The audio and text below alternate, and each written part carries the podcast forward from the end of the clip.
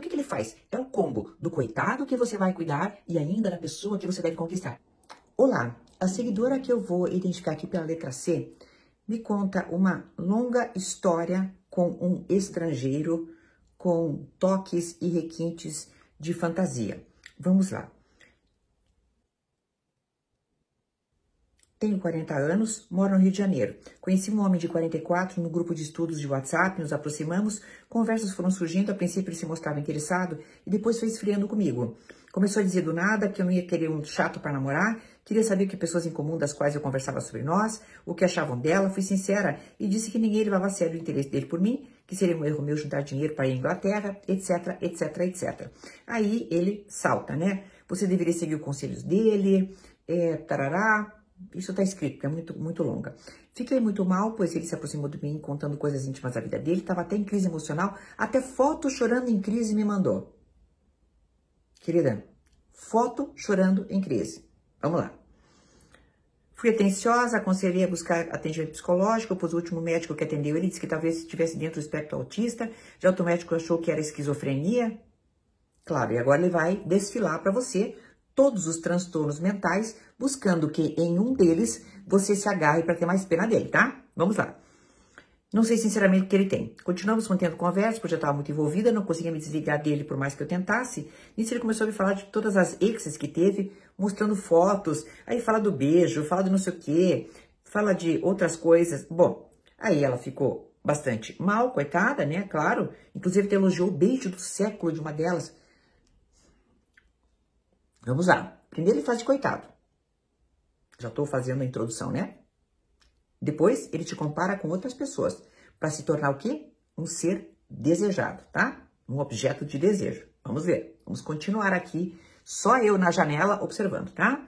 Vamos lá. É... Ah, tava faltando. Olha só. Não tocaria, não. Manteria sempre respeito, seria a falecida namorada dele, que a caminho de ir morar com ele sofreu um acidente na estrada e veio a falecer. Querida, isso é o manual do golpe, tá? Vamos lá. O mais estranho, Maria, que eu sinto que essa cara nem viva foi. Graças a Deus que você tá sentindo o que é, tá? Ela não sabe o que ele tem. Aí, ele, para completar, quer ser chamado de anjo, e você chama? Ou de rixa, como chamado na infância por exigência dele. Ele me pediu, ai, pediu muito antes para enviar coisas para ele nos correios, enviar para a Inglaterra produtos holísticos, não comigo as coisas ainda. Também cortei assunto com ele e resolvi ligar para saber se ele né, ia mandar o valor do envio. Ele não atendeu.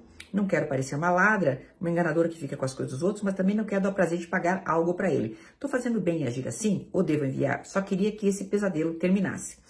Esqueci de mencionar que é português, mas mora na Inglaterra e as duas filhas adolescentes não falam com ele, nenhuma quer contar. Se é que ele tem adolescentes, né? Mas se tiver mesmo, realmente não é para ter contato. Mas vamos lá, querida. Temos aí um cheiro de golpe gigantesco. E é por isso que eu me coloco frontalmente contra essas conversinhas com estrangeiros que não tem pé nem cabeça, em que você fica completando determinados buracos, né, com coisas boas, porque você não sabe preenchê-los, e você fica na ilusão, perdendo tempo e dinheiro com alguém que simplesmente não merece a sua confiança. Isto não é uma pendência, isso é um problema dele e não seu, tá, querida? Mas vamos observar o que eu comentei durante o relato.